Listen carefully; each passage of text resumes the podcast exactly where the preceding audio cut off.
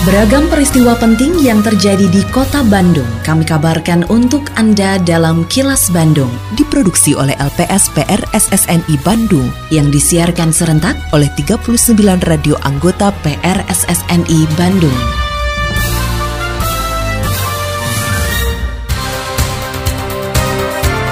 Sejumlah informasi aktual kami hadirkan untuk Anda dan inilah informasi utamanya. Kuota beras di operasi pasar ditambah DPRD nilai sektor pariwisata Kota Bandung masih perlu perbaikan. Tanggulangi krisis air tanah, Pemkot Bandung perketat regulasi permukiman. Saya Santika Sari Sumantri, inilah kilas Bandung selengkapnya.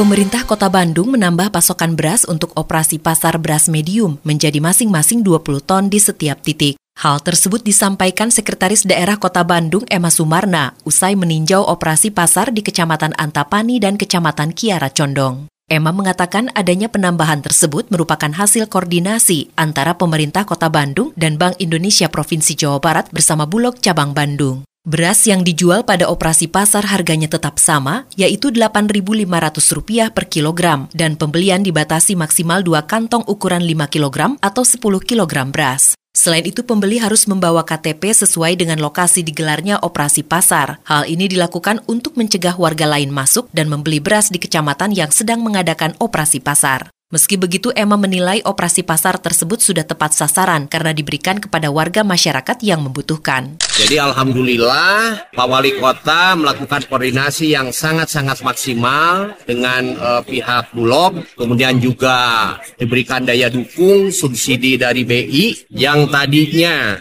hanya beberapa kecamatan yang diberikan alokasi asalnya 20 ton ya, cuma tidak merata. Nah akhirnya waktu itu ada koordinasi lanjutan sangat luar biasa kebijakan Pak Wali Kota direspon didukung akhirnya semua kecamatan itu mendapatkan alokasi 20 ton. Nah kalau harga jelas ini sangat murah kalau dibandingkan dengan harga di pasar. Menurut saya ini sudah tepat sasaran karena ini diberikan kepada warga masyarakat yang di bawah. Untuk warga kelurahan dan kecamatan setempat walaupun mungkin walaupun ya bahwa yang disediakan ini pun belum mencukupi seluruh warga kota Bandung tetapi saya pikir sudah cukup proporsional. Untuk memudahkan penyediaan pasokan dan kemudahan distribusi khususnya beras, pemerintah Provinsi Jawa Barat telah menunjuk BUMD Agro Jabar untuk ikut turun tangan. Kepala Dinas Perindustrian dan Perdagangan Provinsi Jawa Barat Yendra Sofian mengatakan dengan ditunjuknya BUMD Agro Jabar dalam perdagangan dan perindustrian ini akan membantu dan meringankan tugas Bulog. Ia berharap dengan terlibatnya BUMD Agro Jabar tersebut, masyarakat akan lebih mudah mendapatkan kebutuhan pokok terutama komoditas beras. Jawa Barat sekarang sudah mulai akan ikut masuk di tengah-tengah ini distribusinya dan perdagangannya begitu ya menugaskan PT Agro Jabar. Kemarin kita sudah meresmikan satu sarana prasarananya yang disebut dengan PDP, Pusat Distribusi Provinsi di Purwakarta. Dan secara resmi Agro Jabar mulai bergerak di sana diawali dengan komoditas beras. Harapan kami Agro Jabar juga nanti berkembang dengan komoditas lainnya, tentunya komoditas bahan pokok yang langka dan lain sebagainya. Karena fungsinya sama dengan Bulog untuk menyediakan stok dan melakukan distribusi supaya lebih merata ke Jawa Barat. Suara DPRD Kota Bandung. Anggota Komisi B DPRD Kota Bandung, Dudi Himawan, mengakui sektor pariwisata di Kota Kembang ini sudah baik, namun masih perlu sejumlah perbaikan. Hal ini dilakukan agar wisatawan yang datang betah berlama-lama dan berbelanja, sehingga meningkatkan pendapatan asli daerah atau PAD Kota Bandung. Menurut Dudi, tugas pemerintah untuk sektor pariwisata saat ini adalah mengatasi kemacetan dan memperbaiki pelayanan, terlebih setelah viralnya kasus pengamen yang memaksa naik ke bus pariwisata. Politisi Nasdem ini juga meminta pemerintah Kota Bandung terus mengingatkan agar masyarakat berperan serta dalam mempromosikan serta menjaga lingkungannya supaya tetap dilirik para wisatawan. Menurutnya DPRD Kota Bandung sudah cukup gesit menyetujui anggaran yang diperoleh dari retribusi dan pajak restoran, hotel, dan hiburan untuk pengembangan pariwisata. Perbaikan mungkin arah pelayanan ya terhadap para wisatawan yang datang ke Kota Bandung. Yang jelas di jalan jalan sebetulnya Kota Bandung harus diperbaiki terhadap kemacetan yang selalu menjadi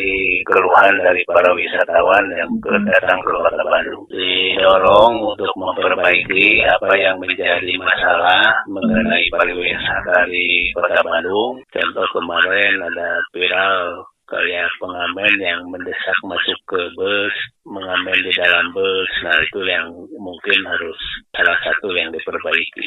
Kalau kita PLD dari pariwisata, dari pajak hotel, pajak restoran, ini cukup besar buat kota Bandung. Jadi sudah sepantasnya kota Bandung juga memperbaiki hal-hal yang memang masih kurang atau menjadi keluhan dari para wisatawan. Kini, audio podcast siaran Kilas Bandung dan berbagai informasi menarik lainnya bisa Anda akses di laman kilasbandungnews.com. Pemerintah Kota Bandung memperketat regulasi izin permukiman. Menurut Kepala Dinas Lingkungan Hidup dan Kebersihan atau DLHK Kota Bandung Dudi Prayudi, sejumlah regulasi yang wajib dilaksanakan oleh pengembang permukiman di antaranya penyediaan areal terbuka. Dudi mengatakan adanya ruang terbuka di areal permukiman tersebut selain berfungsi ruang terbuka hijau juga sebagai resapan air hujan untuk menambah volume air tanah. Dudi menegaskan upaya ini dilakukan sebagai upaya menanggulangi krisis air tanah yang semakin berkurang. Sedangkan upaya lain yang dilakukan adalah terus memperbanyak jumlah drum pori atau sumur imbuhan. Yang kita lakukan adalah yang pertama tentu saja dari sisi regulasi. Dari sisi peraturan bangunan gedung saja ya. Dalam sebuah persil itu tidak semuanya dibangun. Ada ruang-ruang terbuka hmm. gitulah ya yang memang ini difungsikan. Ini juga untuk fungsi resapan air. Kemudian yang kedua adalah kita mewajibkan mewajibkan bahwa untuk setiap bangunan ini memiliki sumber resapan. Jadi air-air hujan tersebut diharapkan bisa meresap langsung ke air, menambah volume air tanah. Kebutuhan pokok masyarakat Kota Bandung menjelang bulan suci Ramadan masih tercukupi. Kepala Dinas Perdagangan dan Perindustrian Kota Bandung Eli Waslia menegaskan, meski beberapa komoditas mengalami kenaikan harga, angkanya masih dalam batas normal. Selain itu, Eli mengatakan kelangkaan minyak goreng hanya terjadi pada minyak goreng bersubsidi merek minyak kita, sedangkan untuk merek lain masih tersedia di pasaran. Oleh karenanya, masyarakat diimbau tidak khawatir akan ketersediaan kebutuhan pokok untuk memenuhi keperluan selama Ramadan. Perlu saya tegaskan sekali lagi bahwa stok minyak goreng di kota Bandung, curah maupun premium, itu dalam kondisi yang aman tersedia. Cuman stok minyak goreng curah dengan brand minyak kita yang memang pasokannya agak berkurang. Gitu loh ya, jangan salah ini ya. Tersedia, silakan Bapak Ibu lihat di retail. Itu melimpah sekali untuk premium. Minyak goreng curah pun melimpah, tetapi yang bukan merek brand minyak kita. Yang agak terpantau naik beras medium, cabai rawit domba, yang kedua adalah bawang merah, dan ketiga adalah bawang putih. Itu tiga komoditas yang kita pantau ada kenaikan di minggu kemarin. Malah daging ayam sama telur menyumbang deflasi turun.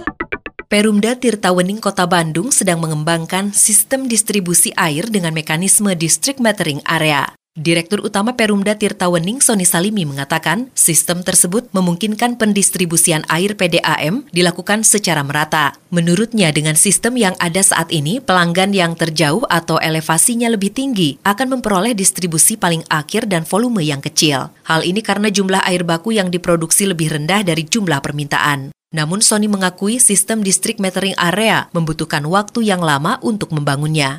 Ini kita sedang giat untuk membangun distrik metering area. Jadi nanti wilayah pelayanan akan diklasifikasikan berdasarkan sekelompok pelanggan yang mempertimbangkan tadi kontur tanah, yang mempertimbangkan jumlah populasi, sehingga kita akan mensuplai setiap distrik metering area itu sesuai dengan kebutuhannya masing-masing. Sehingga nanti tidak akan lagi ditemukan harapannya sesuai dengan benchmark kita misalkan di kota Malang atau di kota Surabaya yang sudah menerapkan distrik metering area kita tidak lagi akan menemukan secara masif air tidak mengalir, air mengalir malam dan segala macam.